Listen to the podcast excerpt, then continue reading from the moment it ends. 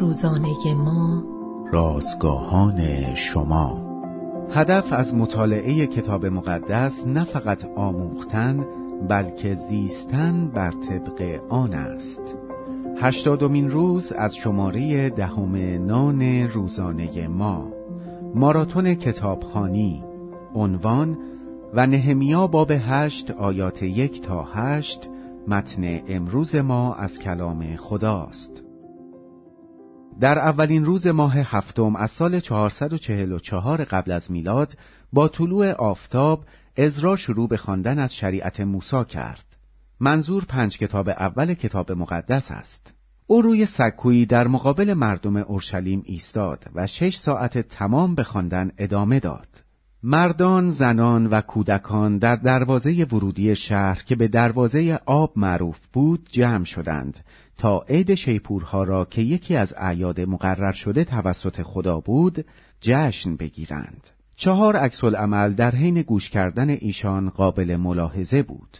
آنها به احترام کتاب شریعت برپا ایستادند، دستها را برای ستایش خدا بالا بردند و گفتند آمین و در حین عبادت فروتنانه تعظیم کردند. سپس وقتی کلام خدا را برایشان خواندند و تفسیر کردند، به دقت گوش دادند. چه روز شگفت‌انگیزی بود که کتابی را که خداوند به اسرائیل امر فرموده بود، در داخل اورشلیم که دیوارهایش به تازگی بازسازی شده بود، خواندند. جلسه ماراتون کتابخوانی عزرا به ما یادآوری می‌کند که کلام خدا همچنان باید مایه ستایش، عبادت و آموختن برای ما باشد.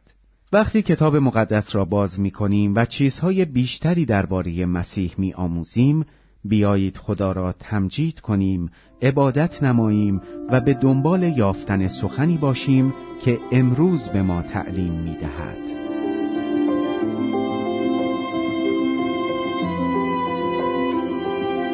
کلیه حقوق متن این اثر متعلق به انتشارات جهان ادبیات مسیحی است.